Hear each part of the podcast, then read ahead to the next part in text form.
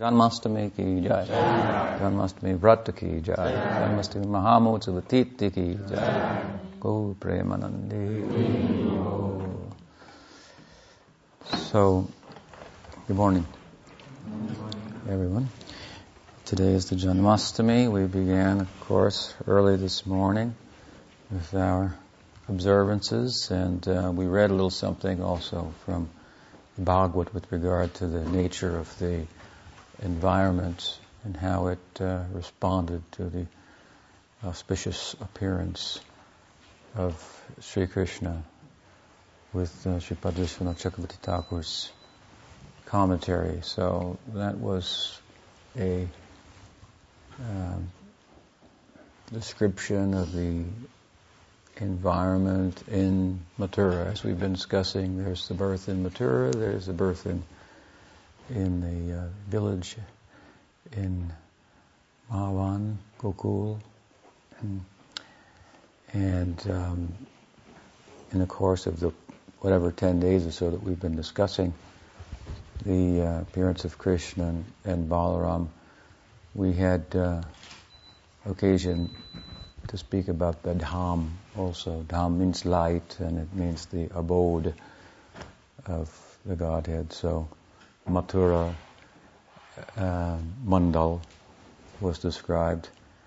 And we talked a little bit about the expanded idea of Golok that includes Dwaraka as well. So we have the Vrindavan Mathura, Dwaraka, and different manifestations of Krishna relative to the devotion uh, in these places. In Dwaraka, Dwaraka is perfect. Mathura is mo- most perfect, and Vrindavan, or more perfect, excuse me, and Vrindavan is most perfect. So, this way we talked a little bit about Golok, its makeup and so forth, made up of, of bhav, of prem, and the corresponding forms of the Lord and so forth. And with regard to the birth, as well, of Krishna, the, Jan, the Janma, on the Ashtami, on the eighth day of the waning moon, just passed was the full moon of Baldev's appearance, Balaram, Krishna's uh, elder brother, among other things, as we discussed, not somebody to be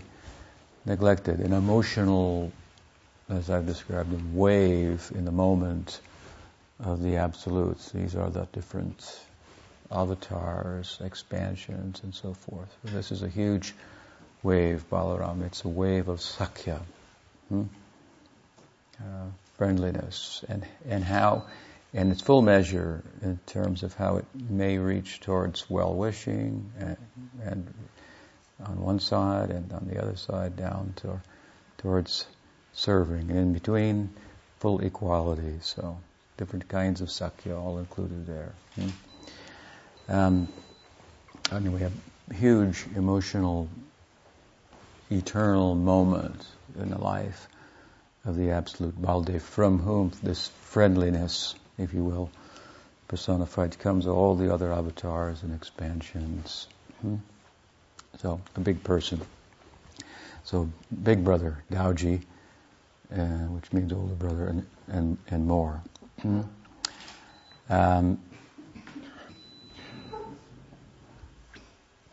we also began our talks with some mention of and glorification of Sriman Gauranga Mahaprabhu, who's the giver of the gift of Krishna Bhakti. So first the giver and then the gift.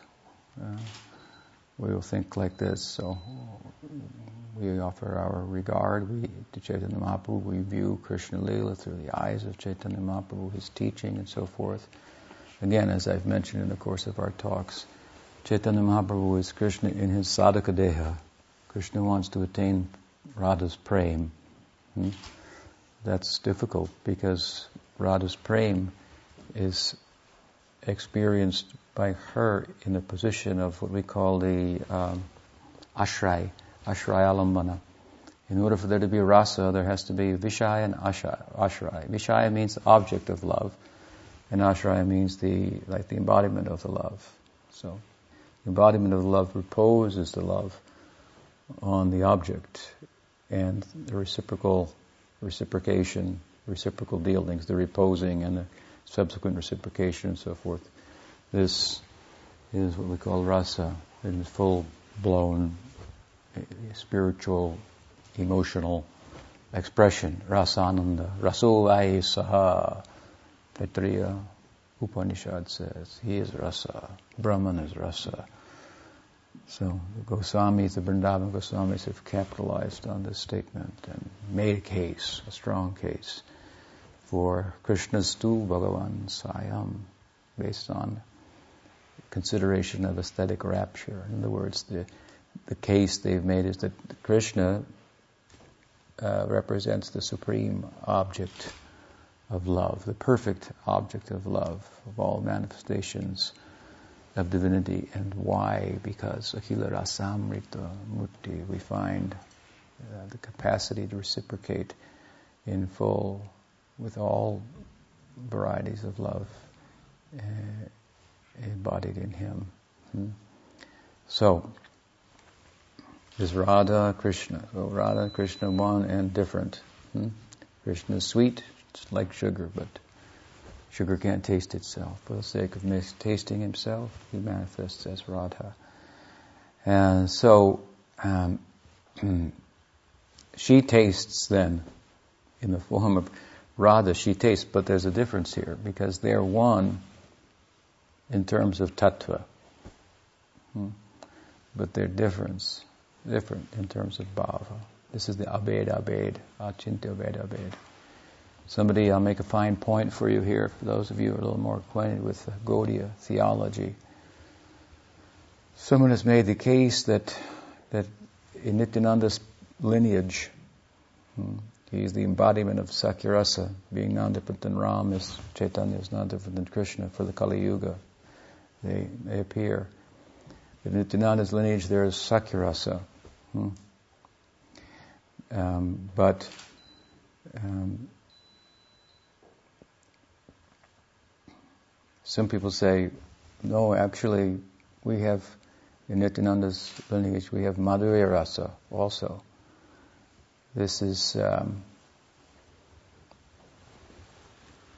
as Madhurya Rasa became popular, hmm, as the theology became def- refined hmm, through the focus, through the lens of the Vrindavan Goswamis, as I've explained, um, in the course of this week, to some extent, we've touched on this topic as it became refined, became the final word on on all that Chaitanya Mahaprabhu represents, embodies, and so forth, uh, through the Vrindavan Goswamis, and then the pen of Krishnadas Kaviraj in his Chaitanya Charitamrita. Naturally, then the fact that, that Mahaprabhu is Krishna taking a form.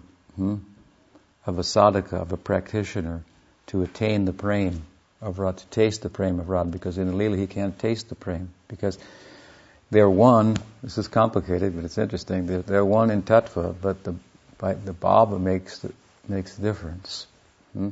makes for the difference, so one and different. Hmm? Radha's not different from Krishna because she's his primal Shakti, but at the same time she is manifest is different for the sake of these reciprocal dealings, bhava, love, praying. Hmm? Hmm. But Krishna is in the position of the perfect object of love, so he can't taste himself. He sees the measure to which she is tasting him and experiencing love, and he longs to taste that, being Rasaraj himself. He starts to question, am I really Rasaraj? The, the, the limits of Ras are being um, tasted by by her eh, from her perspective and not mine. Now, because they're one hmm, in tattva, it doesn't mean that oh Krishna can fully taste himself as Radha. He wants to taste himself as himself. Hmm. In other words, if because Radha and Krishna are one from a point of view of Siddhanta, the Shakti and the Shaktiman being you, you cannot separate heat and light from fire. They're one. But there's a difference, too, kind of. the energy and the energetic source. So because there's this oneness and difference at the same time, sometimes we'll talk about it from the perspective of oneness, sometimes from the perspective of difference. We tend to emphasize the difference because that creates then lila. Hmm? If you look at it all one, there's no there's no fun, so to speak. so it, it uh, from the point of view of bhava, then it's all lila. Uh, um, and, and so, if the Radha's tasting the prem hmm, that she does amounted to Krishna's tasting the prem because they're one from the point of view of tattva, then there would be no need for Chaitanya. Right? Chaitanya Mahaprabhu is an answer to the theological existential problem there.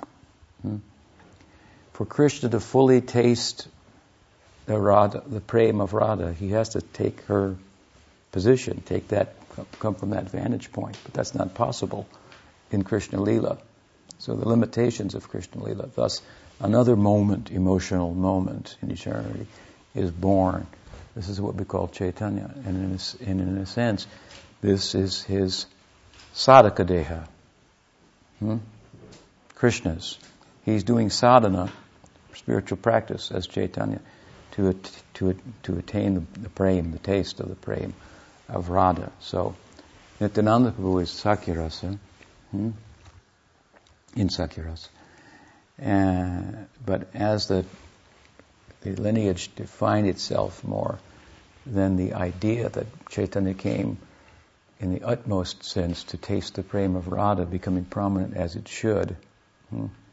Some people thought, oh, we better have this Radha's prem in our lineage, otherwise um, not as many people are going to be coming and joining, and there won't be as many chapatis to eat. So sometimes things deteriorate like this, hmm?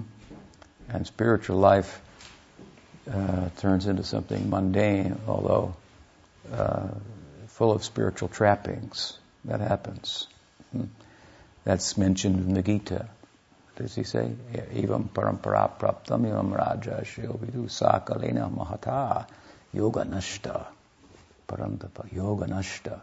Nashta means destroyed, so yoga nashta. This teaching I'm giving, Krishna says, sometimes it becomes, uh, how do you say, uh, it becomes spoiled, it becomes um, lost. lost. Hmm.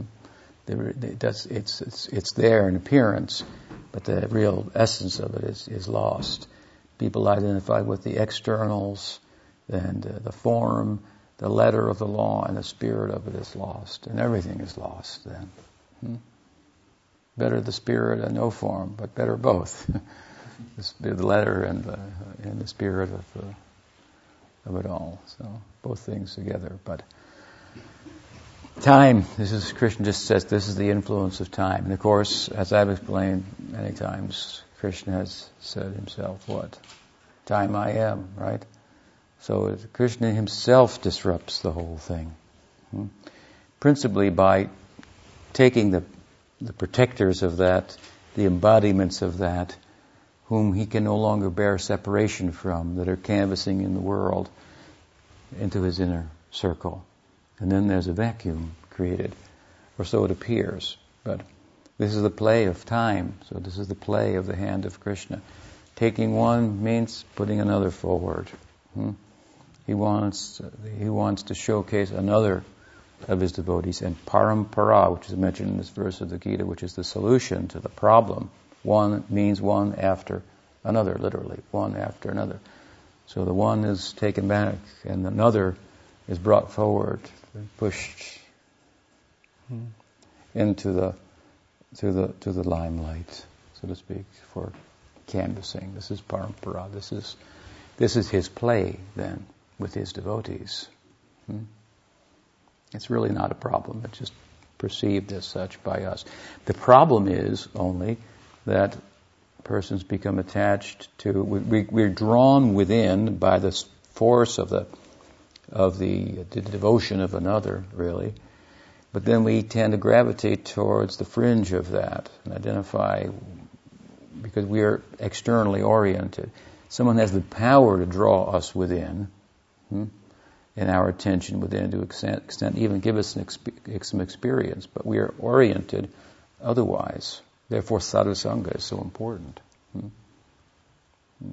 Sadhusanga, sadhusanga, sarva shastri Avamatra sadhusangi, sarva A moment of this will change your life. At that moment, what that moment was, when it first happened, hmm. that is intervention, divine intervention, change the course of a life that's become more or less deterministic by choices made hmm, that perpetuate similar choices.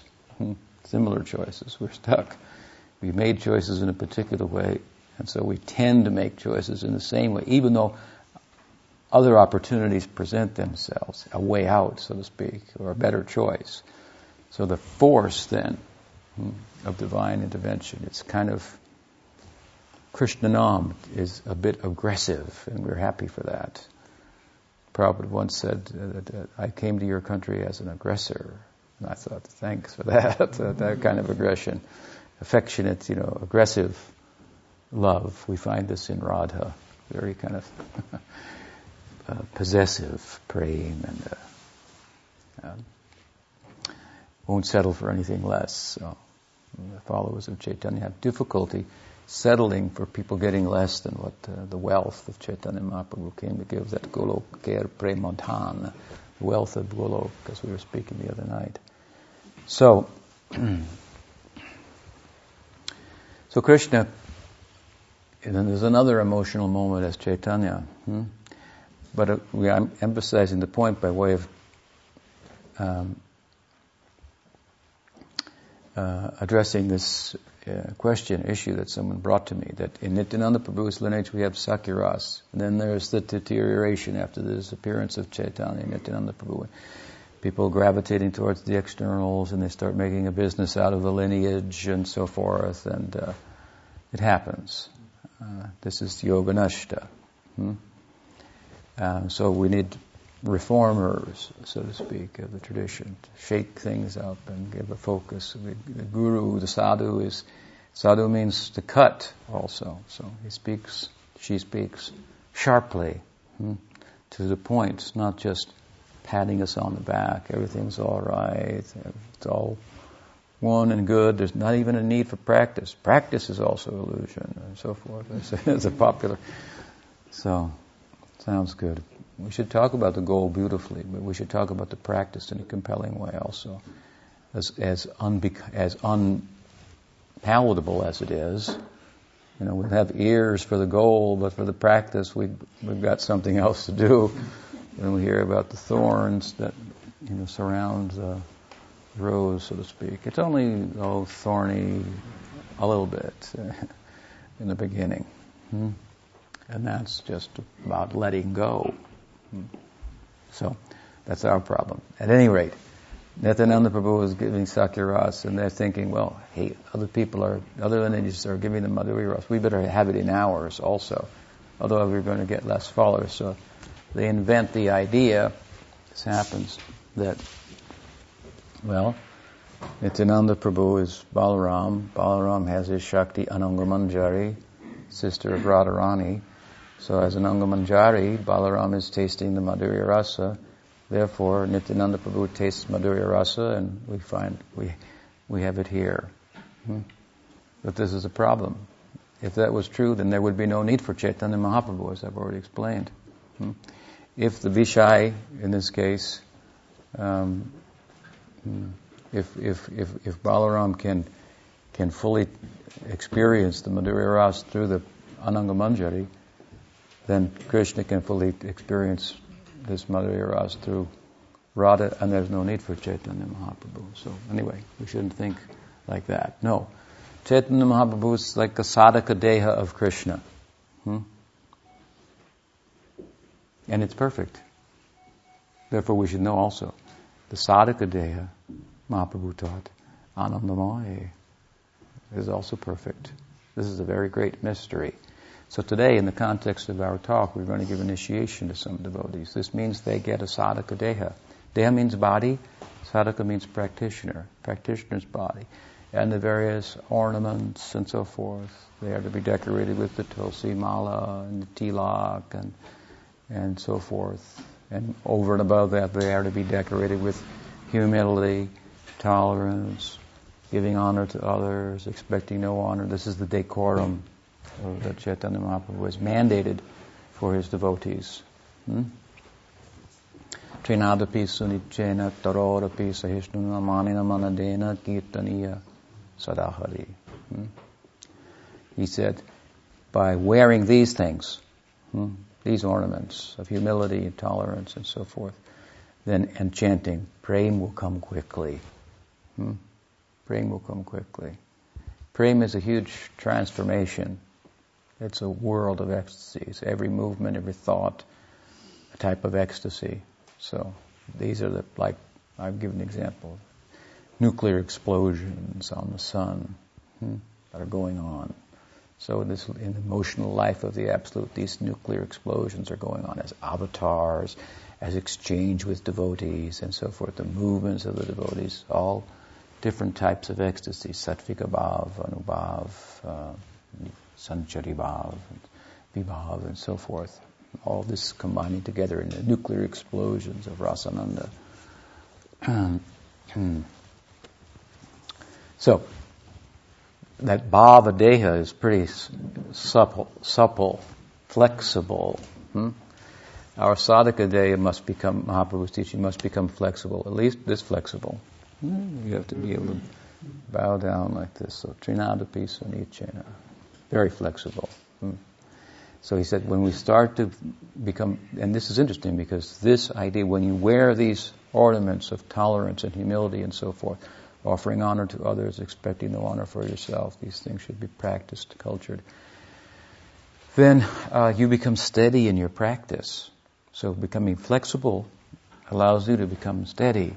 Hmm?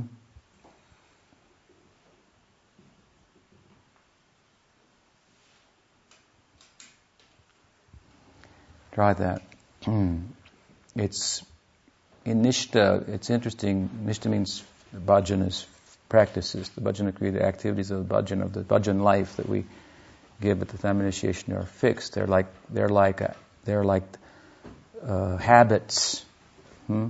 like eating. You don't have to think about it, you do it, or, or sleeping. So the bhajan becomes like that. Hmm?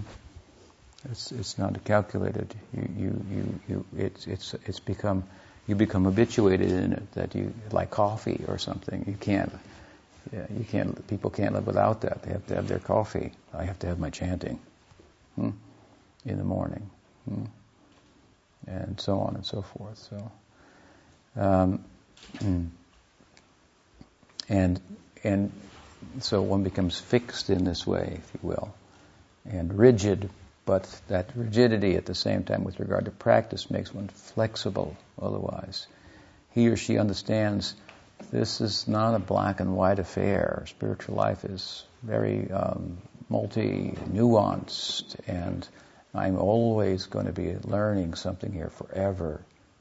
As Puja Pachita Maharaj used to like to say, we're all students forever. Hmm? So we should be proud uh, to be a humble member. These are the ideas. And a student of Gaudiya Vaishnavism. Hmm? This is the uh,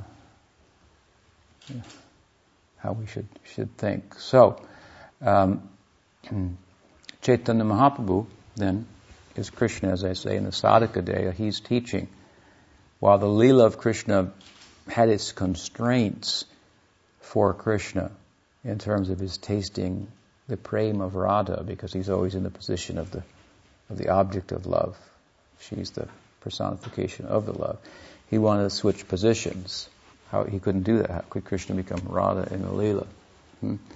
So there's another explosion that is Chaitanya. This is another part then of Goloka. We've talked about Goloka. There's Dwaraka, there's Mathura, there's there's Vrindavan. We're talking about the birth of Krishna in, in Mathura, in the city, in the prison house of Kamsa, and the birth of Krishna, the simultaneous birth of Krishna in Vrindavan. Hmm?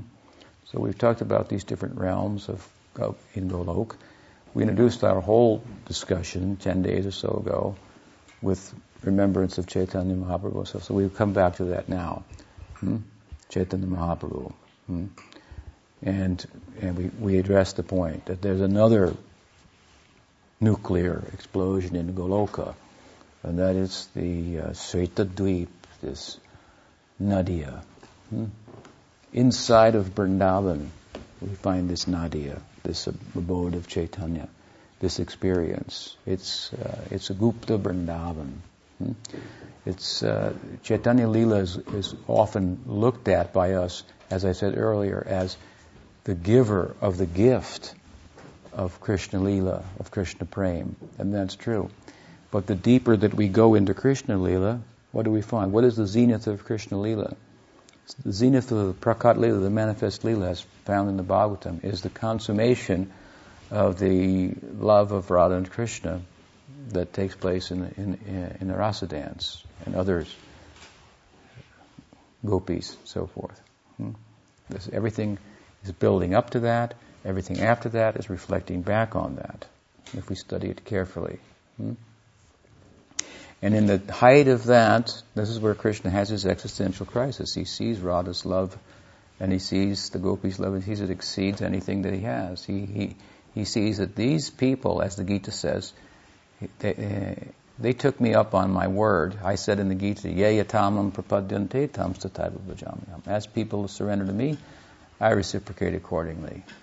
These people took that up and they surrendered to me in such a way that I can't reciprocate anymore. They've uh, they've exhausted. I have to be. I'm.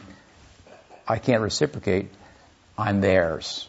I'm a plaything in their hand. Hmm? They've completely captured me. Hmm? They have to be satisfied with their service itself. I worship that. I wish I could taste that. I want to taste that. I can't taste that. I can do anything. I should be able to taste that. Let me open my bag of tricks here. I, I, you know I'm tricky. This is Krishna speaking. So let me change my color hmm, from shyam to gold, or, hmm, and so forth. And so the Leela of Chaitanya is found right there. This is the genesis, esoteric genesis. This is the emotional moment in the life of Krishna that gives rise to this.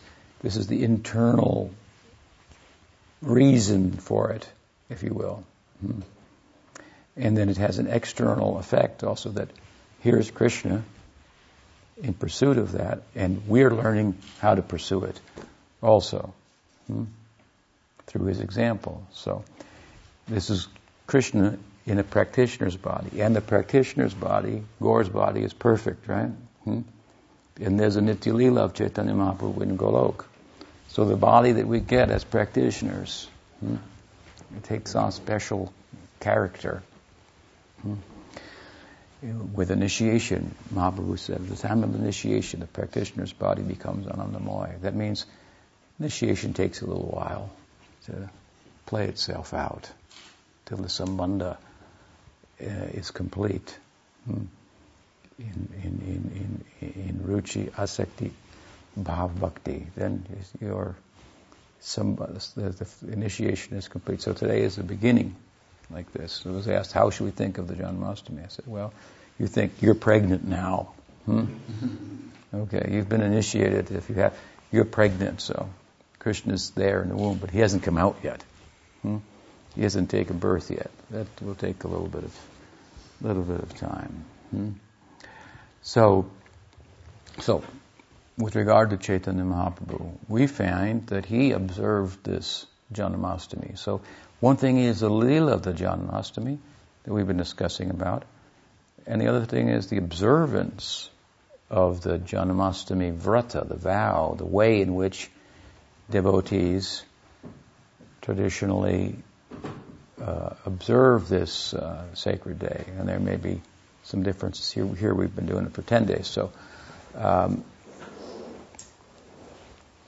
so what's the orgenesis of this then? This observance, and is it what what is the nature of this observance? What is the value of that? What does the sacred, the sacred text say about it, and so forth? All these things are worth addressing on this day, so that you can remember why I'm fasting as you you know feel the pangs of hunger and so forth. You have some reasoning to to think about it hmm. and and draw from it all that uh, that's, that's possible there. So we know that Krishna was born in in uh, Mathura, but at that time he was in the prison house, so it was a problem. And um, Devaki and Vasudeva, because of the nature of their love, they prayed to him, and he appeared in a certain way, of course, with four hands, and you know, there was no labor or or anything like that.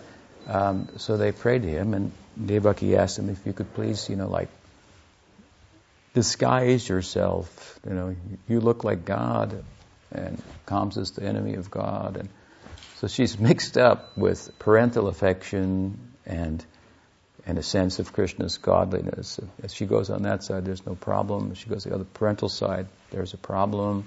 So she has this mixture of sentiments that sometimes see him in terms of the, his divinity and sometimes just as her son. So, anyway, Krishna takes a two-armed form.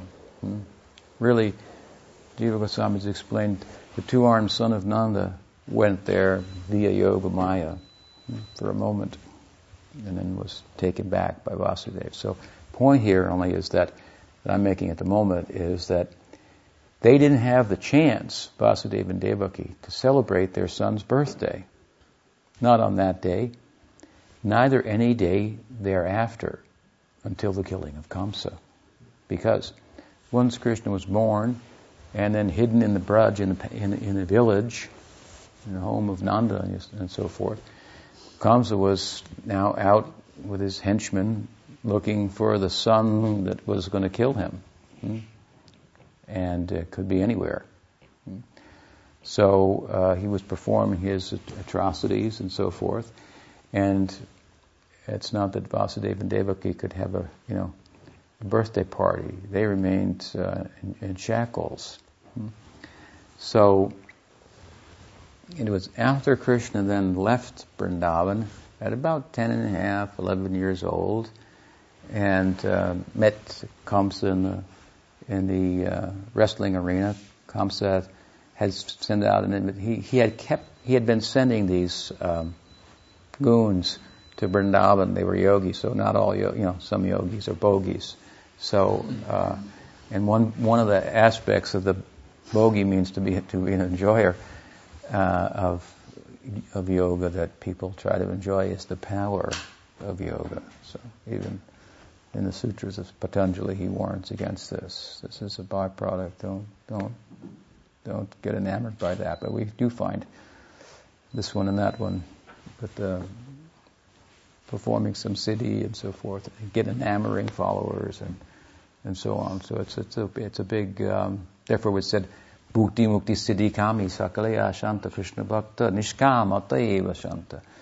The devotee of Krishna is peaceful because he or she is not interested in bhukti, which means material enjoyment, mukti, liberation, or siddhi. Bhukti Mukti Siddhi Kami.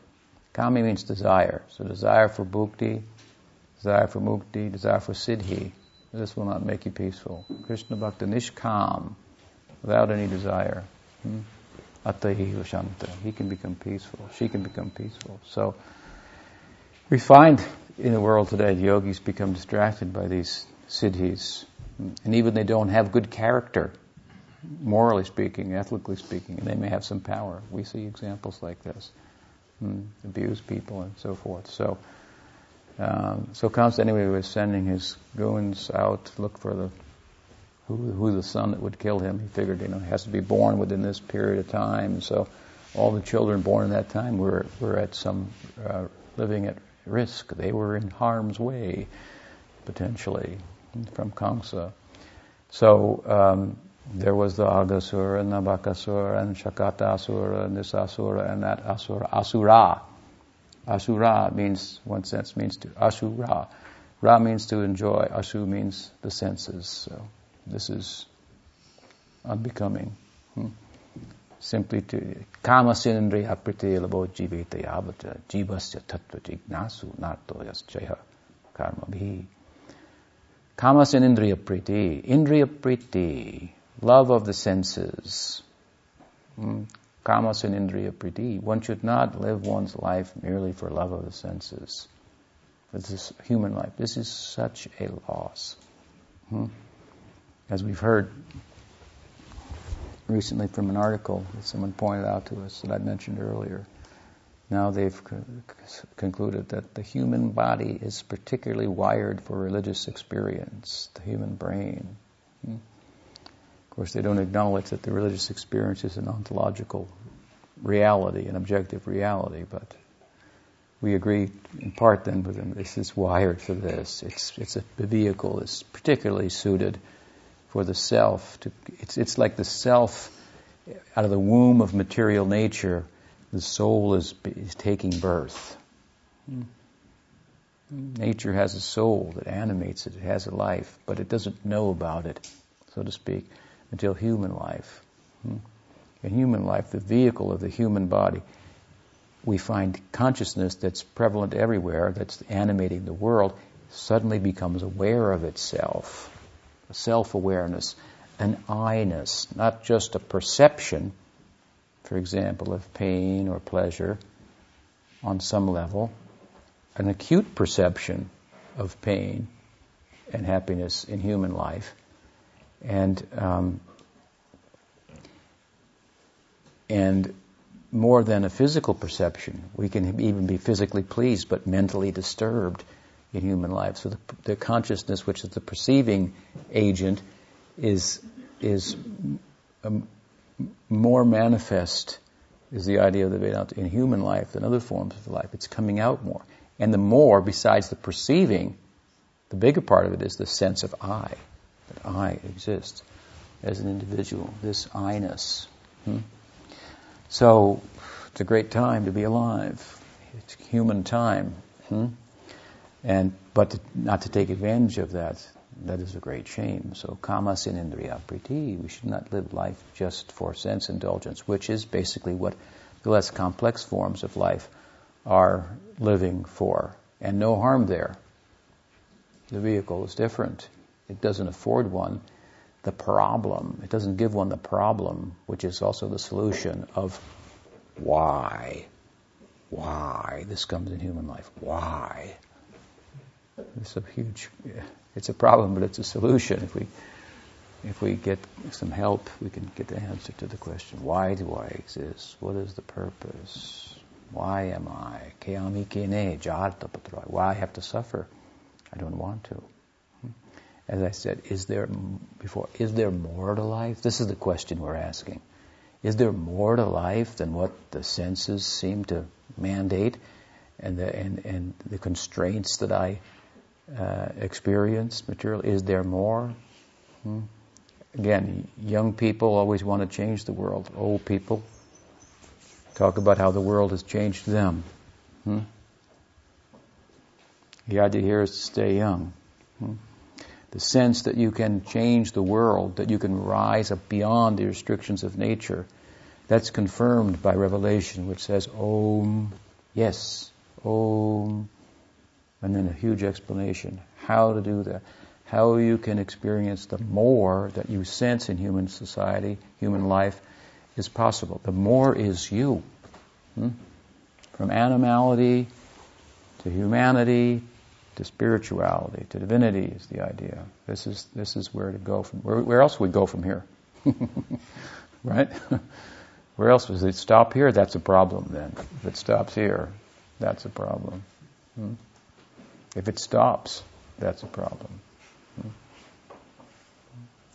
So we, we, we there's a, without hearing from the other side, we may be discouraged to think, well, there is no more.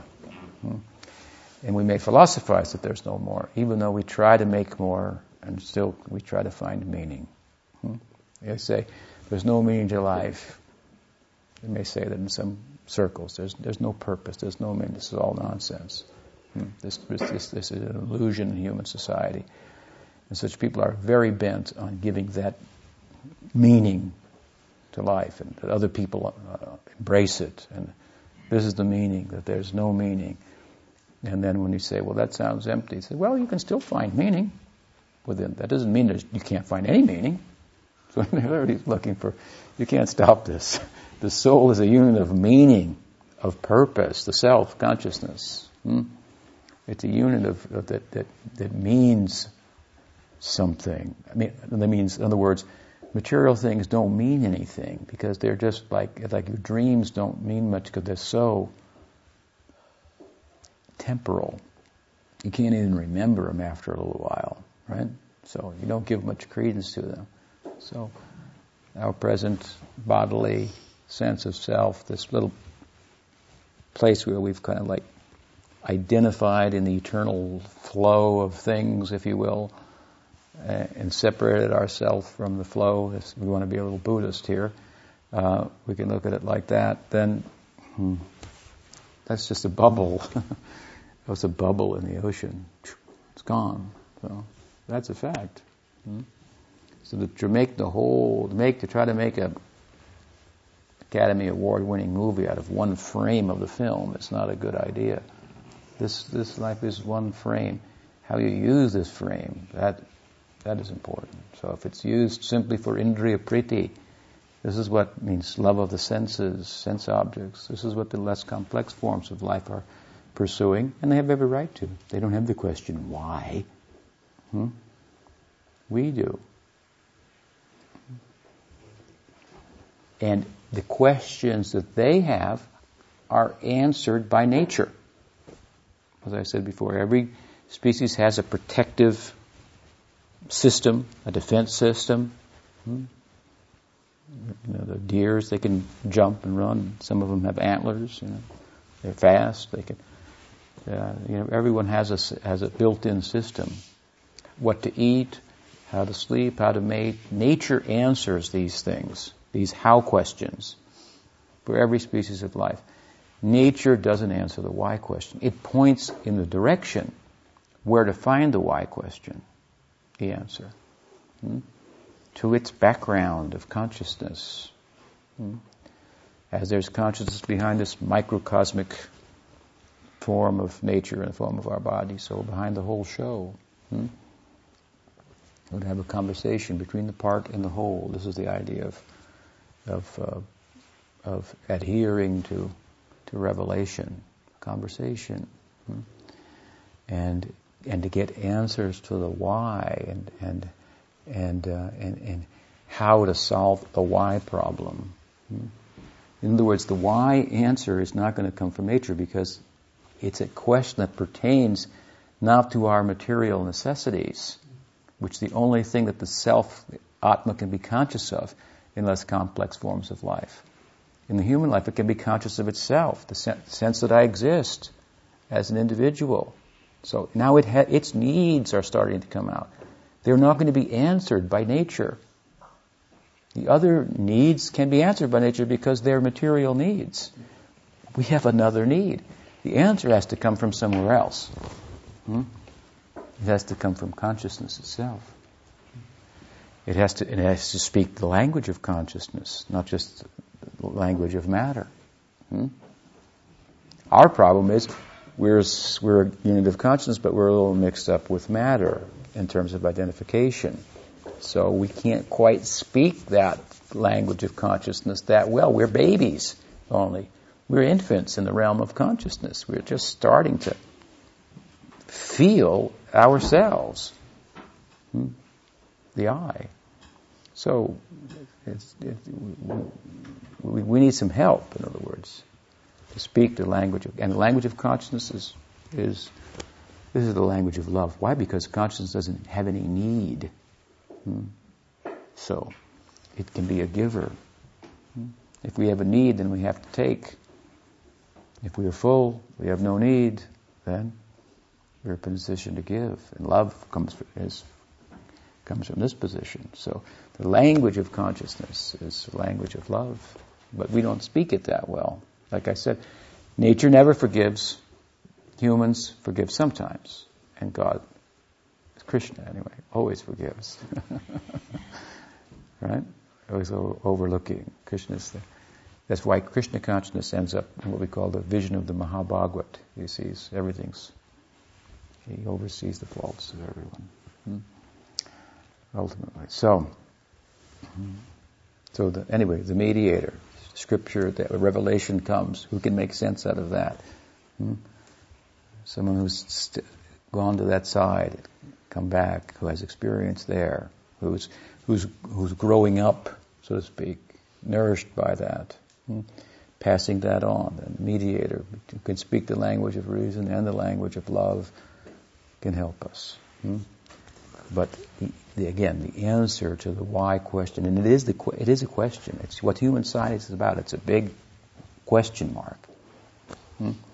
I mean, we're even questioning how to eat, how to sleep. How, we're confused about that, and the reason is because we haven't answered the why question, which then would put all those things into place. So therefore, kamasin priti, don't just live like an animal. Hmm? That doesn't mean animals are bad, but you're a human, so you should live like a human, and you're wired for religious experience, so you should inquire about it, hmm? about spiritual experience. Hmm? And it's a whole, it's, it's a whole different language. It's a whole different approach. You have to go backwards to go forward. You know, jivasya jiva, jivo jivasya jivanam. This is the, the Bhagavatam statement. One living being is food for another. Survival of the fittest. Bhagavatam agrees. That's the way we're going. Since when? Since anadi. Since a time without beginning. Hmm? We're accustomed. Now we have to move in a different direction. We're, move, we're used to getting ahead by stepping on other people's heads. Now we have to get ahead by having our head stepped on. Hmm? This way we're always putting our head on the ground here. There might be some valuable dust there from somebody else's feet that may be good for me uh, to, to, serve, in other words. Hmm? And people readily think that if I serve, but if I just give Swami, then what, you know, what'll happen to me? Right?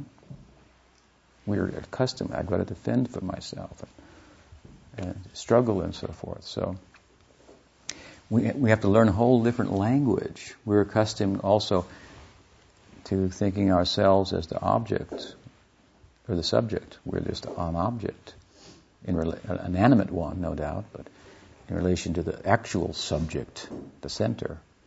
Hmm? We're like a tool to be used. Hmm? For his purpose. So this is a very, it's a very different language. So, so that's why I say to understand, therefore pranipat, you need to, to learn this. It's not an academic exercise here. Uh, pranipat, we have to start to speak the language of the heart. We have to start to give ourselves. So the head, uh, head down. So bending like this. Chaitanya Mahaprabhu gave this kind of example. Hmm? Krishna pursuing Radha's prem took on a, a form for suitable for that as a practitioner. Hmm? But the practice itself is perfection. Bhakti begets bhakti, so that's sadhaka deha. So today you get a sadhaka deha. Hmm? It means you're not a you're not uh, you're not alone. You, you, you've you've you've like you've entered the school, so to speak for answering the why question with good good guidance in a systematic way. Now you're going about that. So this is why life should be lived. Kamasya indriya priti. One's life not should not be lived only for sense gratification, but kamasya indriya priti labo jiveta yavata. I love this verse. Jivasya tattva jignasu. Jivasya tattva when I was young. This verse always stood out to me. Jiva tattva jigna. We should live this human life because it gives us the chance to ask why. Hmm? Jivasya tattva jignasu means why. Why? The why of the jiva. The jiva is a big why. It's a tata, tatasta. It's a why. Hmm? Why? What am? Why am I? Hmm? Why am I? Jiva Sitatva. We can ask this question, human life. That's why it should be lived. For that alone. Hmm? I met a guy once who I tried to sell him a book of Prabhupada's, and he said, and I was explaining these kind of things, and he said, well, you know, what am I supposed to do? Like, go and check out all the possibilities? And I said, yeah, that's what you're supposed to do. Everybody's giving you some idea what the purpose of life is. Some people saying there's no purpose. There's all kinds of ideas in the marketplace. You can just ignore the difficult question of why if you want and be like an animal. Sure, you can do that. But no, this is what you're supposed to do. Hmm? And this is what the Bhagavatam says. Bring your questions here. Hmm? And see if we can answer it. This is the Bhagavatam's kind of challenge. Nasta prayeshu abhadreshu nityam bhagavata sevaya. Hmm? bring that questioning here and see if we cannot answer that, satisfy that. Hmm? So, so the life of a sadhaka, and we follow then our Ishtadevata, our deity Chaitanya Mahaprabhu, who is Krishna, teaching sadhana. He's pursuing his uh, Radha's love. In the context of that, he becomes a sadhaka, so we get to learn about sadhana from him. It's kind of a byproduct of his own inner emotional, Krishna's inner emotional life. What a great opportunity. Hmm? And of course, the sadhana that comes from that will take you to a very most esoteric uh, moment, introspective moment in the life of the Absolute. That's why that, that, that kind of sadhana stems from this existential crisis of Krishna. I mean, that's pretty esoteric. Uh, that's it. Krishna in his most introspective moments. What is it about me? He's asking the why question. It's perpetual. Hmm? The being is always still continuing to become, hmm? exploring itself. Uh, so, the sadhana then, that is an outgrowth of that. It will bring you to this kind of sadhya, that close, that kind of goal, that kind of that close to Bhagavan. This is a very special kind of sadhana. Very very blessed to take uh, participate in this. Do you follow? Hmm? There's all kinds of sadhana. You should always ask the teacher, what is the sadhya? What is the sadhana? What is the ideal? And what is the teaching, the, the, the, path to arrive at the ideal? Hmm? So, we, we talk about our sadhya, you know, this, this sadhana, this is, this is extraordinary also. So therefore, the sadhaka deha is not something to take, take lightly. And in his sadhaka deha, Chaitanya Mahaprabhu observed the Janmastami. Hmm? Always. Hmm? This Janmastami, it, as I say, the birth of Krishna could not be celebrated by Vasudeva and Devaki. Krishna was born in the prison, taken out, and then in hiding, and they were imprisoned. So at about 11 years old, Krishna, apparently anyway, leaves the Braj. This is just another phase in the life, emotional life of Krishna. He disappears in the Braj, and the longing starts to come on the part of the Brajbasis hmm, that showcases their love to the world like in no other way, like, like it couldn't otherwise. Hmm we see, wow, like the people are trying to remember Krishna, yogis, and so these people are trying to forget Krishna and they can't. He left us. Oh, we, we should just forget him. It's been he's never going to come back. They can't forget him. They're trying. Hmm? The measure of their love, in to showcased in their separation. Meanwhile, for the sake of other devotees like Vasudeva and Devaki, whose love, prema is of a different flavor, hmm? perfect in itself, um, subjectively speaking. He comes back and he kills the Kamsa. So they're freed from the prison and so forth, and there's a celebration and all, and uh, and so Nanda, Nanda Maharaj, of course, went with Krishna. They're just two young boys, Krishna and Balaram, and he promised to bring them back shortly. The Brajbasis couldn't bear him going. But he said, "Look, I've got to kill this Kamsa. Vasudeva and Devak, my devotees, they're in jail over this. Now I'm old enough to do the task. I've got to go. And there was a there was a invitation sent out by Kamsa because his henchmen who kept coming, these yogis, and taking different forms and shapes, and which were all different. Uh, they all constitute different ways to try to kill God by by you know by the wind, by the fire, by by the water, uh, uh, and so forth. The Krishna teaches in the Gita what to speak of me. Achedyo all these things. The soul, you, cannot be burned by fire, withered by the wind, drowned by the water. No. Hmm. There's no death for you, what to speak of me. All these yogis, we studied the lila of these demons, they're all trying in different ways, making themselves into, into a fire, into a, into a, into a wind like Trinavarta and so forth, and all different ways to kill, kill Krishna. But no, it's, you cannot be killed. You cannot be killed for that matter. Hmm? Huh? So, Krishna comes to Mathura. He's of age now. He, so this is the last resort of Kamsa. He realizes, I've sent all these henchmen of mine to the Braj, and they keep getting defeated by Krishna. They keep getting defeated by Krishna. Hmm. One after another. Each one is each one is building on the other's previous experience.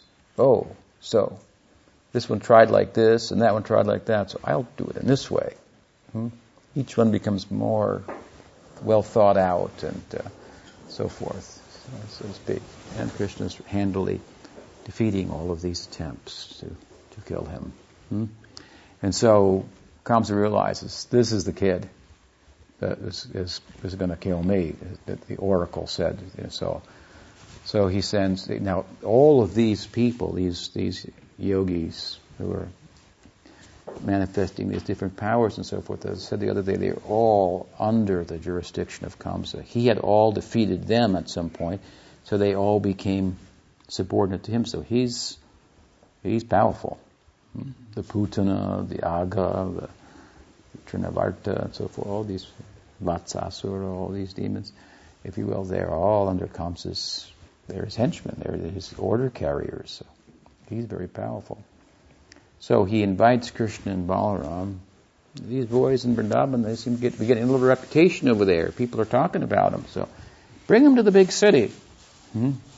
He's like the, you know, the, the mayor or something, or the governor, and the province of Vrindavan pays taxes to Mathura, to Kamsa.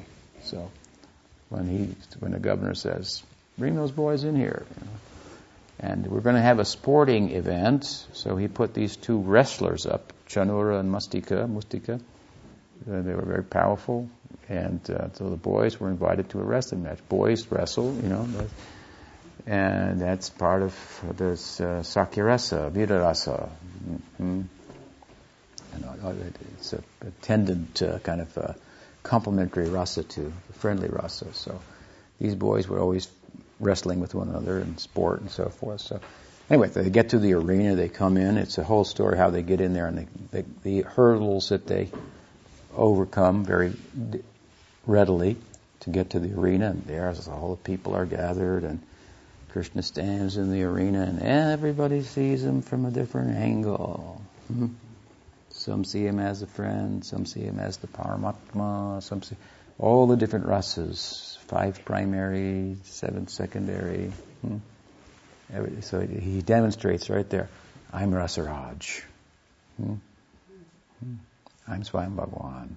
Hmm. There's no, I can reciprocate in all kinds of love with every individual Atma, Jiva, Jivatma, hmm. completely. This is my position.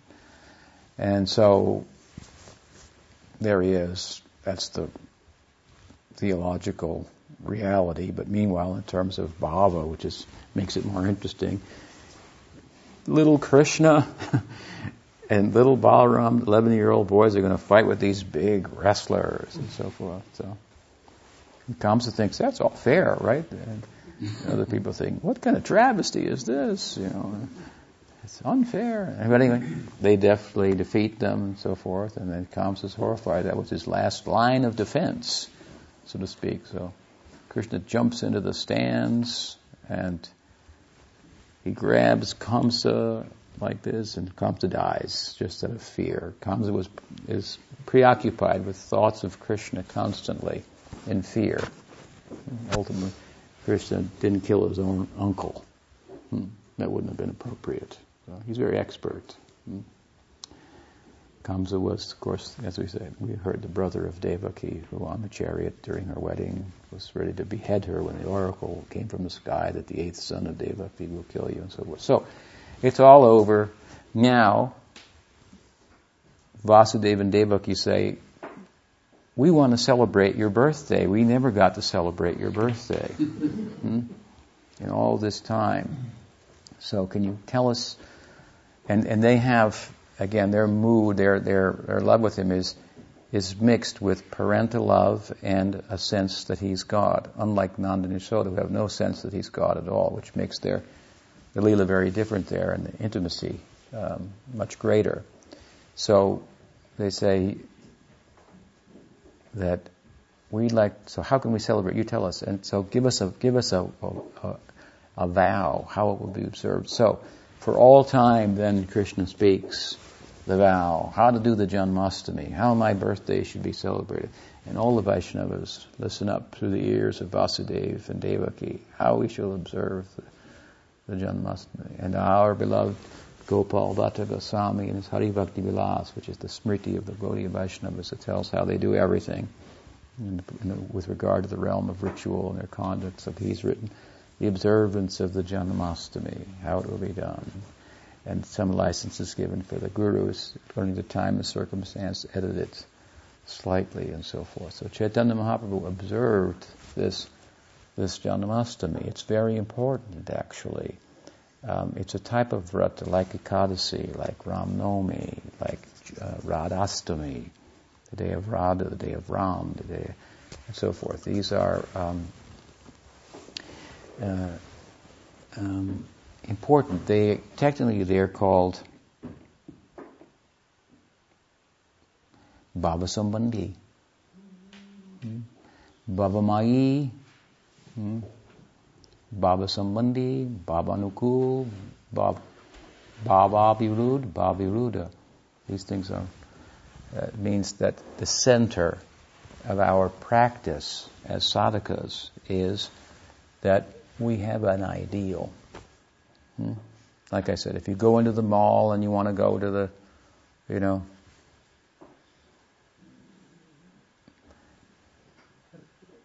the top room, then some special shop, right? then there's a map there. Then it says, here is that special shop. And it also says, and you are here. So these things we have to know. We have to know where we're going to go, where we want to go, and where we are. Both things. You can't have one without the other. If you know where you are, but you don't know where you want to go, that's no good. If you know where you want to go, but you don't know where you are, then you can't get there. So you have to know both things. Hmm? You have to know where you want to go, and then you got to focus your attention on the next step in terms of where you are for going there. Hmm? It would be in, unbecoming simply to be standing here and wanting to go there and thinking you're going there without focusing what, what the next step here is. Hmm? That's unbecoming. We shouldn't be taken cheaply like that. Hmm? So where do you want to go? That's the question. And the general idea is you want to go through the door that Chaitanya Mahaprabhu has opened into that Brajalila. You want to go there. Hmm? And Chaitanya Mahaprabhu and Nityananda Prabhu have opened two rooms in the house there for us. Uh, friendly love and romantic love uh, of Krishna. Romantic love following in the wake of Radha's love for Krishna, and friendly love following in the wake of Balaram, Krishna's friends, and, and so forth. And, and some in between. It's also possible. So, general ideas, I want to go to Goloka. I want the intimacy with Bhagavan. I want to follow the, the, the uh, I'm, I'm, engaging in the sadhana that corresponds with these esoteric moments in the life of Krishna. Hmm. You want to directly participate in it, to support it, in a supporting role in the lila, hmm. direct participation, so so forth. Uh, so, hmm, this you should know what you're getting involved in here. Hmm? Right? And that understanding should be refined over time as you listen, understand more. And then, then the practice. So part of the, that's, that's called Bhavamai. Hmm? This is the center of our practice. You should think, I want to go there. Now you should, well wait a minute. I thought the teaching was you didn't want anything. To have a desire is a problem. Right? Desires are problematic. Buddha said, Krishna, thirst, desire causes dukkha, suffering. Here he is, the wisdom of the Godhead, the Buddha. It's pretty wise. Thirsting, desiring causes suffering. And here we're talking about desiring to go there. But what is that place? That's the point. Hmm? That is selflessness played out in an eternal drama. Hmm? It's an interesting idea because it's it's selflessness. More than that, it's self forgetfulness. There's self sacrifice, which is something we do consciously, and then there's self-forgetfulness, which we're on automatic. So this is this is the Brajlila, self-forgetfulness, but it, it takes the shape of a, of a, of a, of a life, of a world, of a drama. Hmm? Hmm. So, to want to go there is to want to be selfless. Hmm? So no contradiction. So we should want that. Hmm? Should have a strong, I mean, I joined this to go there, to be there. I mean, not, you know, people talk about spreading it around and so forth. Yeah, that's good too. As much as it helps you go there. Otherwise, what's the value? Hmm? Prabhupada told me very early on when I was when it was he was told, "Oh, this young boy is selling many of your books," and Prabhupada, that's very good. He wrote, "Make sure he reads them too." so, of course, I was, but that uh, personal instruction like that, I've, some of you may know, I took that to heart. So, um, you know, charity, yeah, we should give. Charity begins at home, so we should give to ourselves. We should. We are here to make spiritual advancement. That's what we're here for. All these things are to facilitate that. If they don't, forget it. Throw them out. Hmm? I'll tell you right now. Hmm?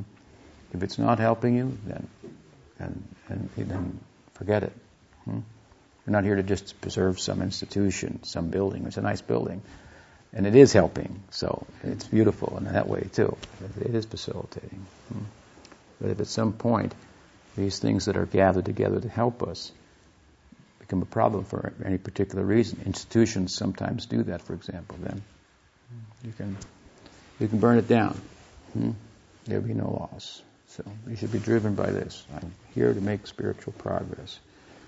Of course, if you're here and you're not making spiritual progress, and others are, maybe that's you. So you got to, you know, talk about that and adjust yourself and so forth. Take advantage of the facilities. But this is what we're here for. Hmm? To change, in other words. This is now, you're not going to stay the same. You've got to change. And you have to change a lot. Hmm? All for the better. You have to transform. And transform into ecstasy, ultimately. So it's pretty inviting at that point. Frame it like that. So this Bhava Mai then, I mean, this is, means this ideal. I'm, this is the, my practice, my sadhana is orbiting around this ideal. Hmm? And then there are things that are directly related to that. We call that Bhava Sambandhi. It's direct sambandhi. It's in relation, directly in relation to the ideal, like hearing, chanting. Hmm?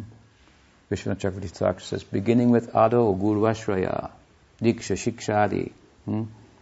um, Vishramba, Vishrambena Guru Seva, uh, Sadhavart Manovartan, all these things given by Rupa Goswami taking shelter of the Guru, hearing from him or her. Hmm?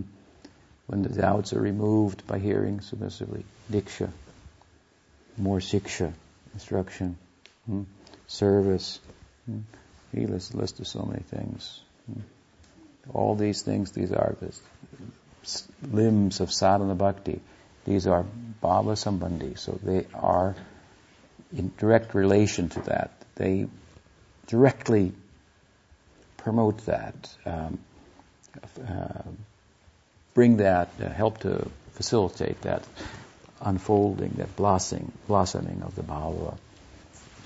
Mayi means dasya, sakhya, vatsalya. So, and among these things, then this Janmastami observance is mentioned, so it's very important. Other such vows like Ekadasi and so forth. So Chaitanya Mahaprabhu very strictly observed this Ekadasi. Hmm? He got really absorbed in it. In Puri, actually, they played it out.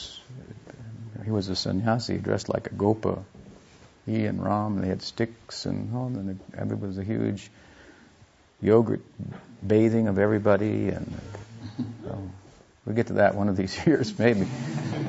but uh, some fasting anyway. Upa, and it's not just refraining from food. Upavas means to reside. Upa means close. So upavas means to fast, but it means to reside close hmm, to God here in this context. Why? Because the eating is taking us out. That's the, that's the idea. Eating means I'm I'm eating to live, or maybe I'm living to eat. That's even worse. But um, right? We eat because we have to, we think, to maintain our body, our sense of self. So eating symbolizes going, is, is the basic, right? Well, that's the bottom line here. You gotta eat, right? And so we're giving it up at the bottom line. We're stopping eating. We're so radically interested in stopping this taking propensity that this bodily identification has got us implicated in and it's so unbecoming. Hmm? I mean, what is the soul? How beautiful is that? What could we possibly do to, you know, to mm, make our bodily sense of self so beautiful and profound? and beauty in the material world is just changing with the with the with the with the year. What's in this year, you know, what's not, what what's ugly this year is beautiful next year, and ten years, you know, this changes again and so forth. No, not like that kind of fleeting sense of beauty, beauty and beauty and profundity, you know, beauty with with meaning, where where true truth and beauty are synonymous not where the two are divorced. The beauty is falsity. Hmm? No, beauty of the self. So this is what we want. Hmm? Sadhanas for this, to bring that out. Hmm? So, and upavas, that's part of it. Sometimes, in terms of it meaning fasting. Hmm? Fasting. We don't just fast.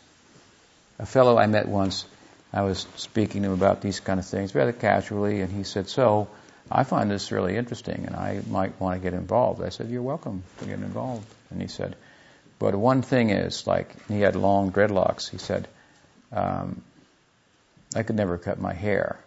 I said, Oh, really? How come? He said, It's all my power is in my hair. He was probably faking it, but there are, it is possible to keep mystic powers in your hair. So forth. The yogis do that. And I said, oh, well, see, that's different from what we teach here. We, we don't teach about how to get power. That's not what we teach. We teach how to serve the one who's actually powerful. That's the difference. And we become powerful thereby. we become closely upavas. We become closely, uh, we reside close to the one who has all power. Hmm? And we can, we can remain just simple and be well protected. When I was a kid, we used to go ice skating on the pond my brother and I, and there was these other guys, bigger guys, you know, a couple years old or something like that. They used to beat up on us and stuff, so it was, it was troublesome because we liked to go out there and skate around, and and um, and they would come and give us a hard time. So one day my father came out with us skating around, and we skated right up to them like that, you know, and all around them, you know. we were still as weak as ever, but by association, then we were strong. Hmm. So, this is our position, not to try to artificially become strong. So you got some power in your hair, you don't, you don't, don't want to cut it, but it will be cut off anyway, and it'll fall out. It'll turn gray? what about that? So, it's not about acquiring power, at least our path. It's about serving the one who has the power. Hmm? That's we think that's a little wiser way to go. So. So upavasa means it's again it's we kind of moving it backwards. We become strong by giving up eating. We think if I eat, I'll become strong and fit. Hmm? But but we don't just fast for anything for any time. Whenever Prabhupada would meet somebody, I've heard it sometimes taped conversations. He would meet with people, and, and sometimes people would say, uh, Prabhupada would offer some prasad. He talks, so he would take some prasad from, you know, from our from our temple here to eat? And they said, I'm, fasting. Actually, I'm fasting. And Prabhupada said, really, why?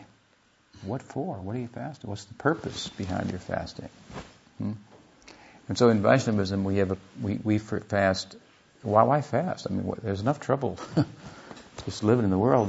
Why invite some, you know, austerity and so forth? So, for a purpose, the days of Hari that commemorate, you know, something like the birth of Hari it's a great moment in human society. So to become close to Him, then to at the bottom line, we'll we'll take out, the, you know, the foundation of our taking propensity, something like that, which is you've got to eat to stay alive and continue to be a taker. Hmm. So upavas, it means not just fasting from food. This is the spirit behind to come close, to reside close to God. It means to be a giver and to be a dependent, to recognize our dependence. That's how we become great. That's how we become strong. People think, yes, okay, if you're weak, you need religion, it's okay. I don't mind. It's okay with me if you need it. So the difference between such people and ourselves is we acknowledge that we need it and they don't. Hmm. As weak as anybody. The beginning of strength is to recognize your weakness. We have an inherent weakness. Otherwise, why we're in this condition? Even though we're consciousness, here we're acting like we're matter, like we have limitations. We're acting like we could die at any minute due to our identification with matter. This indicates we're inherently weak. Hmm? But that's only because we have not understood ourselves as a part in relation to the whole. That's where our strength lies. Hmm? So we don't become the whole, but we become connected with the whole, and we understand our connection with the whole, and we become strong, meaningful, and so forth. Our purpose is, is found. So, at any rate, Chaitanya Mahaprabhu observed this Janmastami. It's it's uh, technically called, as I say, Bhava Sambandhi. It's it's directly related to the, the, cultivation of the of the life filled with bhav, bhavamai, like it's a friend of Krishna, attendant of Radha, something like this. Hmm?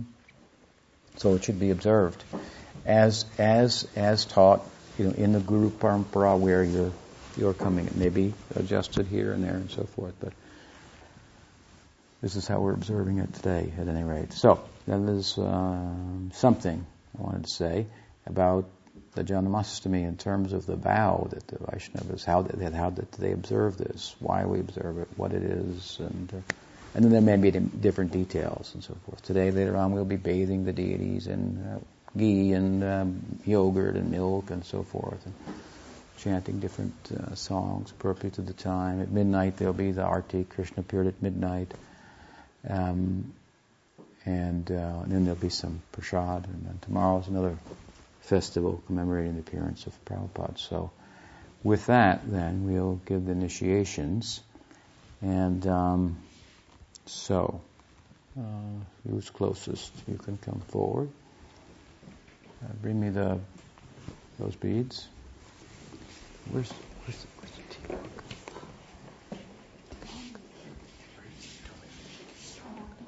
Oh, well, I thought I'd give some out. It, the box came. It was in my room. You didn't see it? Hold on. It, where's Abhay Krishna?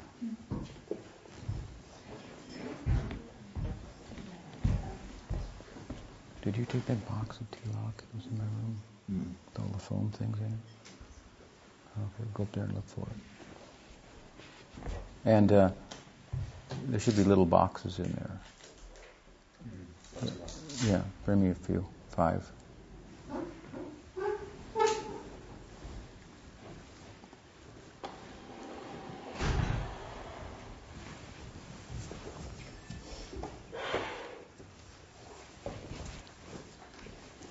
Okay, just give me a whole package here.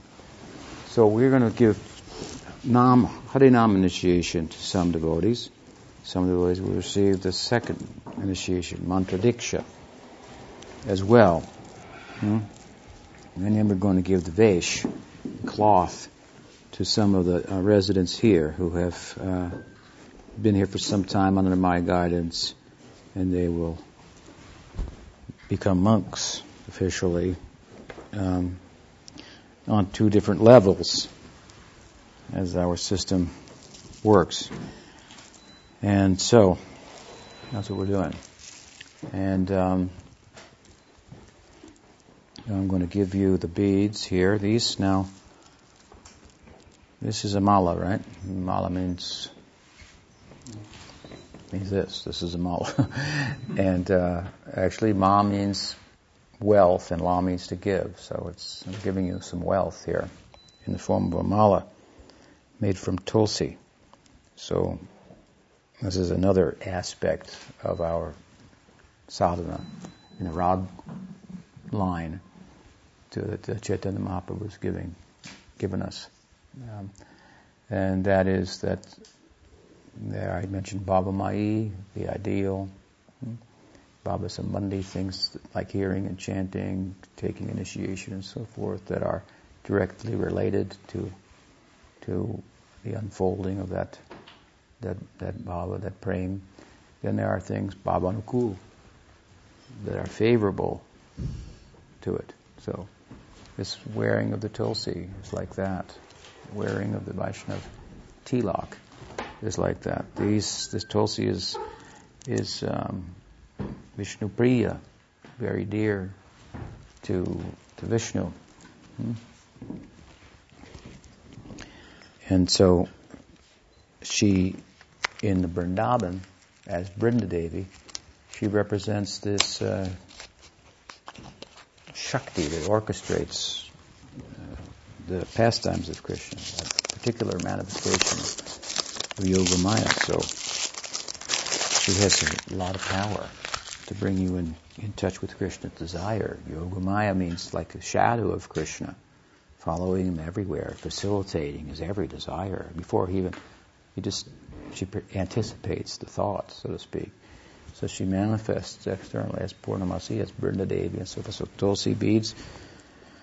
Tulsi is a manifestation of Brinda Devi. So this is, uh, the Vaishnavas proudly wear these, uh, these Tulsi beads, and they get wealth like this of shakti, power to do to do bhajan, to do to do spiritual practice, the bhajana kriya, as advised by the guru. It takes strength to do that. Still, we're in a stage at this point initiation where the mind may draw on us, our animality may draw upon us. So these things are meant to give us strength. And I've said in a, in a, in a humorous way, but it's, it's factual actually. Also, if you wear these beads as you should proudly, people will see them and ask you about them and, and remind you in that way you know, give you a chance to speak about what you're about. When you start yourself to speak about what you're about, it you know, solidifies what you heard you were about. Hmm. Yeah, I must be about that. It's coming out of my own mouth. This is what I am. Yeah, I'm for this, and this is why. I've got reasons too, as a matter of fact. And, and then you may be even challenged, and you may rise to the occasion. So these beads help us. You know, they're proactive. Hmm? This is uh, Krishna's. Uh, um, Shakti. These are these are things that are dear to Krishna, so they should be honored. Hmm? Um, we find in the in, in the Damodar Lila that that Rod, uh, the Yashoda was perplexed. She had special milk boiling on the stove that had been uh, drawn from special cows that were grazed on special grasses because Krishna was found to be going out to other homes and stealing milk and butter. So Mother Yasoda complained to Nanda Maharaj, you've got, you're the king of the cowards, and you can't even keep our son at home here. And so he said, okay, let me pick out the special cows from the herd. I'm going to grow special grasses. And so she was churning that milk, and and uh, then she was nursing Krishna. And then the milk started to boil over on the stove. So she was, what should she do? Should she tend to the milk, or should she tend directly to Krishna, who was suckling from her breast? She opted to put Krishna down and tend to the milk. Hmm? This says to us that although this rag bhakti that we're involved in, here you're in a very beginning stage, ultimately it's about inner life, right? Hmm? It's about awakening to a spiritual identity, stepping into that and so forth, the bhava deha, and, and, and using your sadhaka deha in such a way that will only be favorable for that.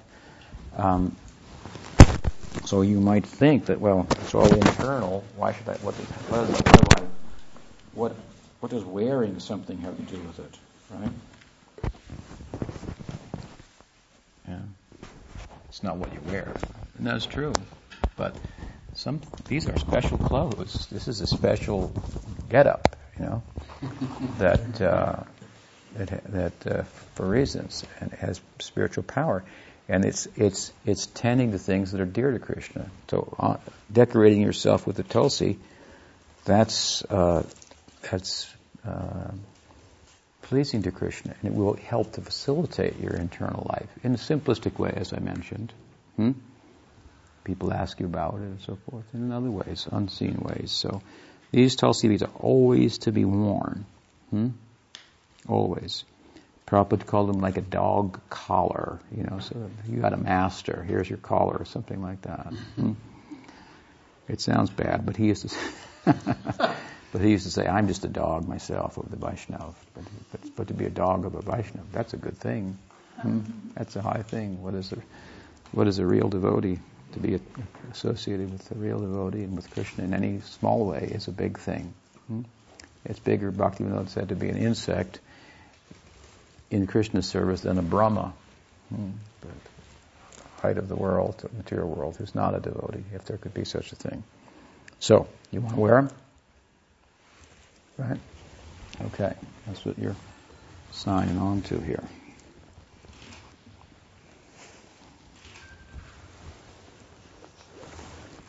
Yeah, very good.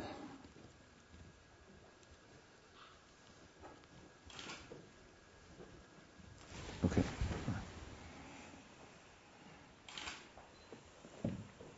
Sit down. No, no, sit up. sit up, sit down.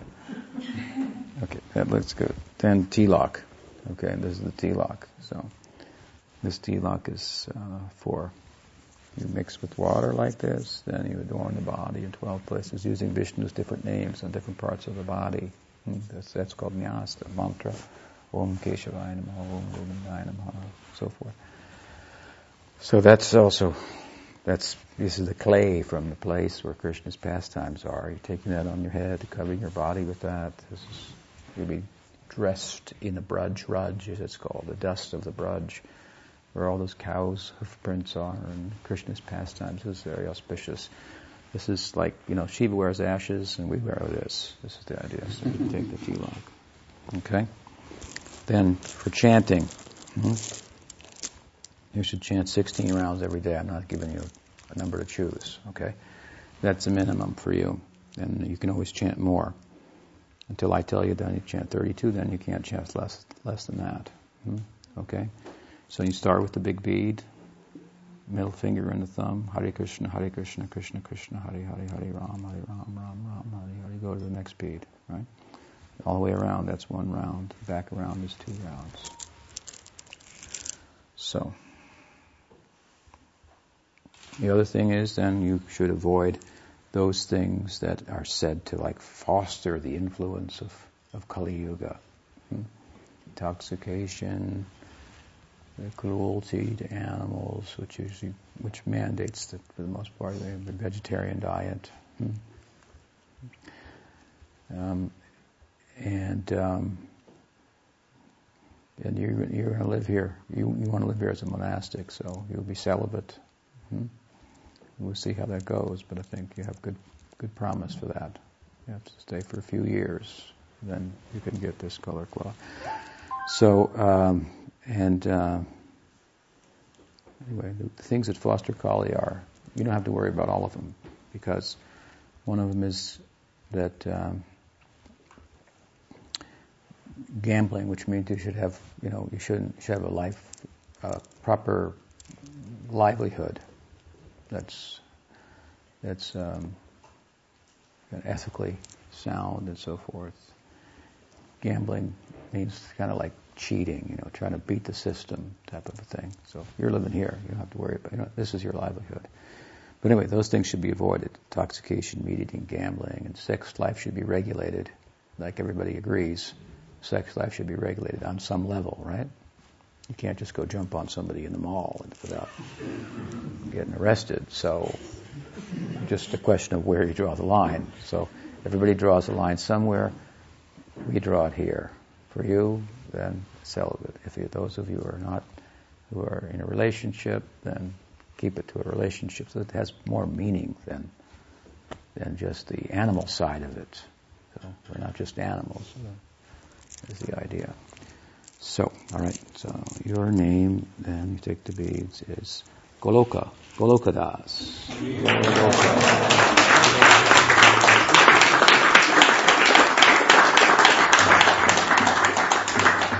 And here, just come a little closer. I'll say something else to you here, in your right ear. Om Hare Krishna, Hare Krishna, Krishna Krishna, Hare Hare, Hare Rama, Hare Rama, Rama Hare. Okay. Very good. So, next.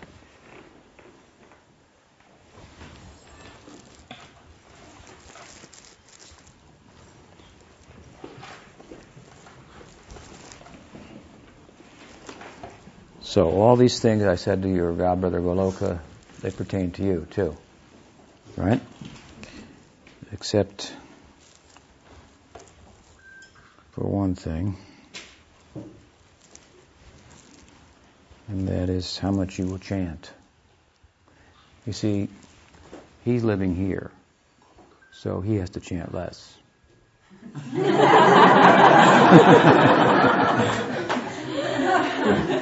That's the teaching, actually, hmm, because there's more protection here, right? He's has more. He's living in a spiritual environment.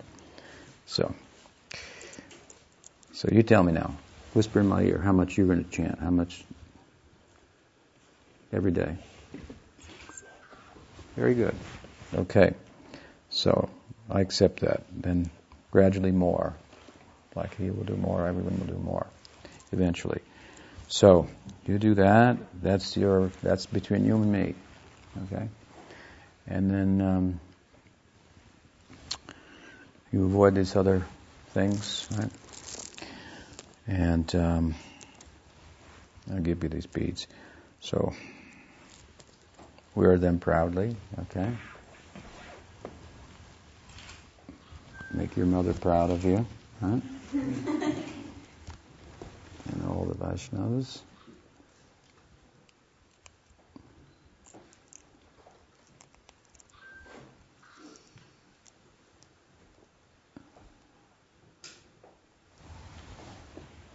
Sit down now. So, so now you, how old are you? 18? So you've been my student for 18 years, right? yeah, it's that. She, were, she was conceived in, the, in my house, right? With my permission, hmm?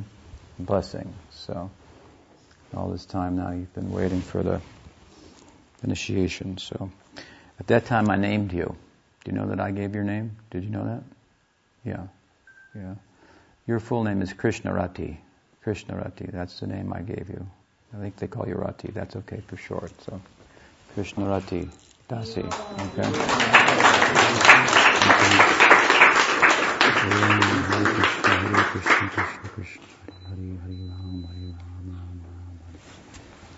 Okay. Krishnarati Dasi. It means servant of one who's attached to being attached to Krishna.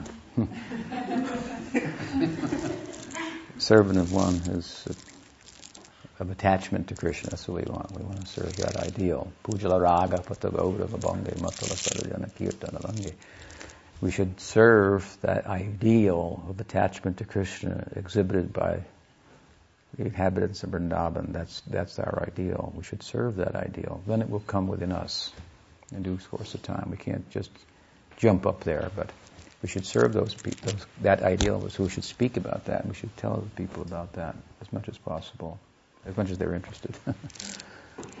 okay? So next.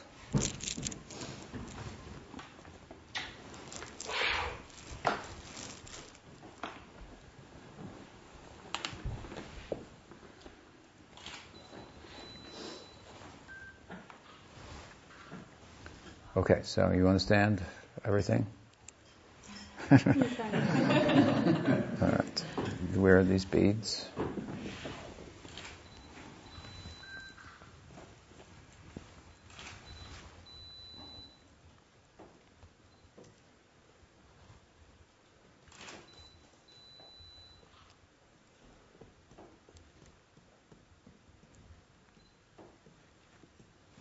Okay, let me see. Very good. So, how long have you known me? I've known you for two years. You think that's all, huh? Mm-hmm. You sure? Possibly longer. Yeah. I think so. Okay, so let's stick together, you and me. So now, okay, tell me how much you're going to chant. Okay, very good. Excellent. So, so you're going to live here sometimes, sometimes at Madhavan, back and forth, huh? With your husband, who's getting a second initiation today, also, right? And when did you come here? When you were 16? 15. 15. 15. Okay, good. So you two should stick together and help one another as you are. And um, I have a lot of confidence in both of you. You're a good example. Okay?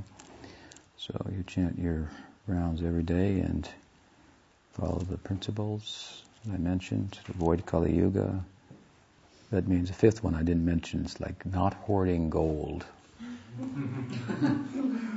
Somebody the other day asked a question to a politician if there's really any gold in Fort Knox left, given the economy. But anyway, money. So don't hoard money, hmm, especially your householder. So, but you should have some money. Don't let me take it all. That won't, then you won't be able to be a householder.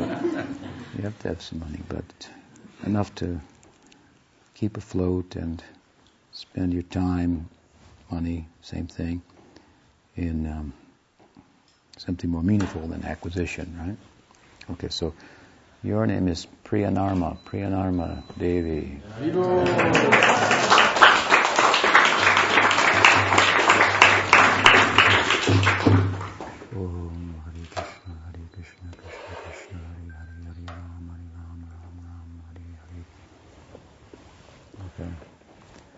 Priyanarma means it means like dear and uh, happy. Priyanarma, dear and happy. Krishna has friends that are very dear and happy. Both female Priyanarmas and male Priyanarmas. So, servant of that kind of ideal. Okay? All right. Next.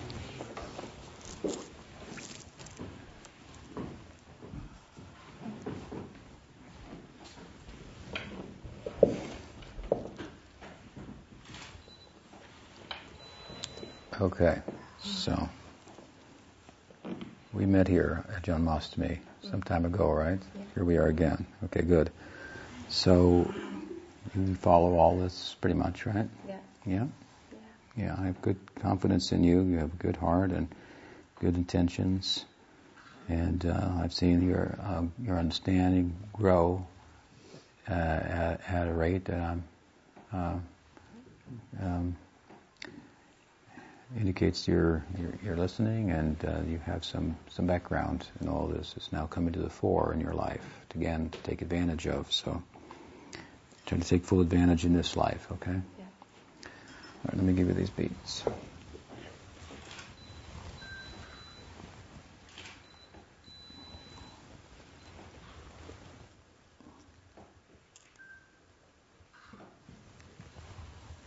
Oops, Okay.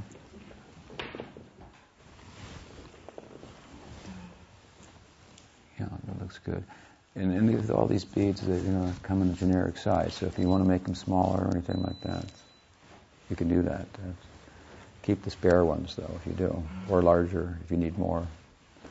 We have more. Okay, so I have an extra set, huh? Is that who? Oh, that's for Gosama. Okay, yeah. All right, so tell me how much you're going to chant. Okay, every day, huh? Mm-hmm. Okay, good. That's good. Yeah. Yeah. Usually an, an even number. That's an odd number. That's good. That's, uh, that's interesting. Okay. Okay. I like the odd numbers actually. Okay, so your name then is Chintamani. Chintamani.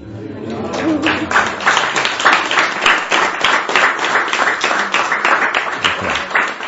Chintamani, you know what it means? It means chin, m- m- money means jewel, and chinta means like like chetana, consciousness. So consciousness makes all things possible in this world. Without consciousness, there's no meaning, right? It's animating the whole world and so forth. We're a particle of that consciousness. So, so the money, the jewel of consciousness, is means the jewel that can make all things possible. Hmm? So it's said that the land of Krishna is made of chintamani, all things possible there. When Krishna is in the center, then all things are possible. All things are harmonized. Hmm? That is Vrindavan. So be a resident of that place. Chintamani Devi. Okay. Very good. Okay. Yeah. Oh, yeah, come, come, come.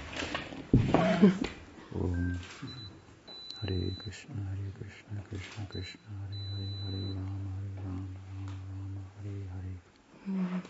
So,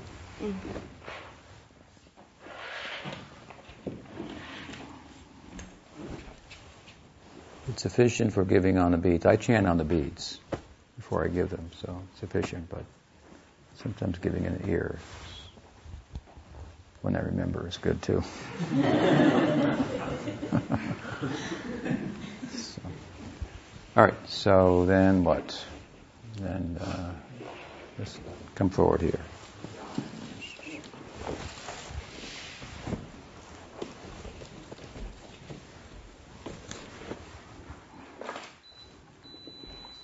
Okay, Nitai Sundar. Uh, so you've been here how long? Three and a half years. Three and a half years. All right. And um, and your mother's a Vaishnav, right? Father too? Yeah. Somewhere. Initiated by Prabhupada, both your mother and father. So so for 18, you're 18 now or 21? You came here when you were 18, right? Okay, so um, good. Our system here is you have to stay here for what three years? Is it as a monastic in, in training? And I see if that's going to work for you. And then if so, when we give this saffron cloth, it's very dear to Chaitanya Mahaprabhu. Hmm?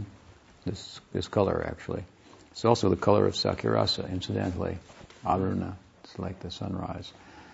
Um, and it's supposed to have some like fire to it, you know. So yeah, they will. It's supposed to become good association by wearing this. Hmm? You understand? Now you've been soaking up good association. Now you have to be good association. People will look to you because this color will stand out in the crowd. Hmm? You have to explain, these aren't pajamas. Don't arrest me. I'm here for a reason. I've got a cause. Right? Something like that. So, yeah, people are going to be looking at you now like you, you're somebody. And you have to think, I'm nobody, but Guru Maharaj is very kind to me. So I have to live up to his kindness hmm, and represent this um, this ideal. Okay, so you will wear this a, like like the Chaitanya Mahaprabhu wore his dhoti in, in Navadvip. Hmm? Um, after a few years, and we have another level of this, which I talk about then. Okay, so there you are. There's your wish.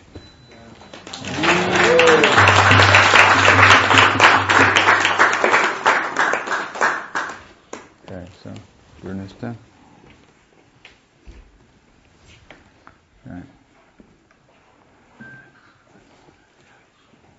So, so you've been here for how long? Five and a half years. Five and a half years. How long are you staying? Forever. Okay. Very good. So, um, so then you've been wearing that cloth for a couple of years now, right? And that, Three years. so this is the way that Chaitanya Mahaprabhu wore his cloth in Navadvip. But after he left Navadvip, he became a sannyasi, so he wore it differently. And um, so I'm going to give you cloth like Chaitanya Mahaprabhu wore in that way, but um, I'm not giving you sannyas. So that's an, another thing. That's with addition of danda and mantra and so forth. But this is means that uh, what it means to me is this: it means that sannyas is for really, in a prominent way, representing the teaching to the public. Hmm? Anyone who wears this color is going to represent it to some extent, but um, so certain devotees will be very much suited for that. Hmm? And I haven't determined whether that's the case with you or not.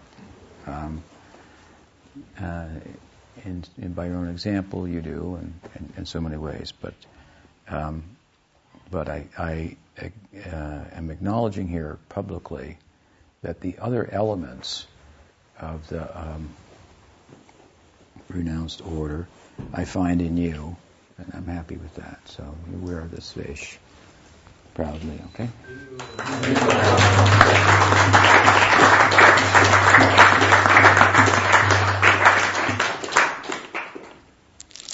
Okay, Gorsundar?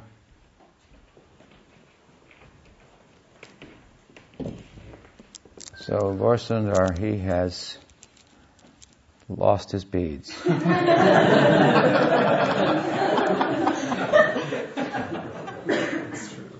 so that was at Madhavan. He felt very bad about that. So um, I told him when he, when he, I gave him some beads there, but I told him to come here, I'll give him beads again. He asked me, hey, please give me some of the beads and give me some kind of punishment for losing my beads. That's what he said, right? Something like that? Something I can do to make up for that. I never heard of that kind of idea, but I've thought about it and I've decided to punish you very severely. so I'm going to give you these beads and this is what I want from you. I want you to, to, um, to live in one of my ashrams as a brahmachari for the rest of your life. That's your punishment. We'll talk about change of color some other time, but that's that's what you got today. So, this auspicious event, I ask all the Vaishnavas, Vaishnavis here, all the well-wishers and so forth, all the participants, please uh, give their blessings and uh, and encouragement to these devotees. Um, that means a lot uh, to them, means a lot to me. So try to give them some support on this auspicious day and grow by doing so. Grow by giving. So, Krishna Janmastami Mahotsava ki jai, Gaur Nityananda ki jai, Gauri Vaishnav Guru Parampara ki jai, AC Bhakti Vedanta Swami Prabhupada ki jai, Bhakti Rakshak Sridhar Dev Goswami Maharaj ki jai, Bhakti Siddhanta Saraswati Thakur Prabhupada ki jai, Bhakti Vinod Paribar ki jai, Gaur Bhakti Vrinda ki jai, Gaur Premanande.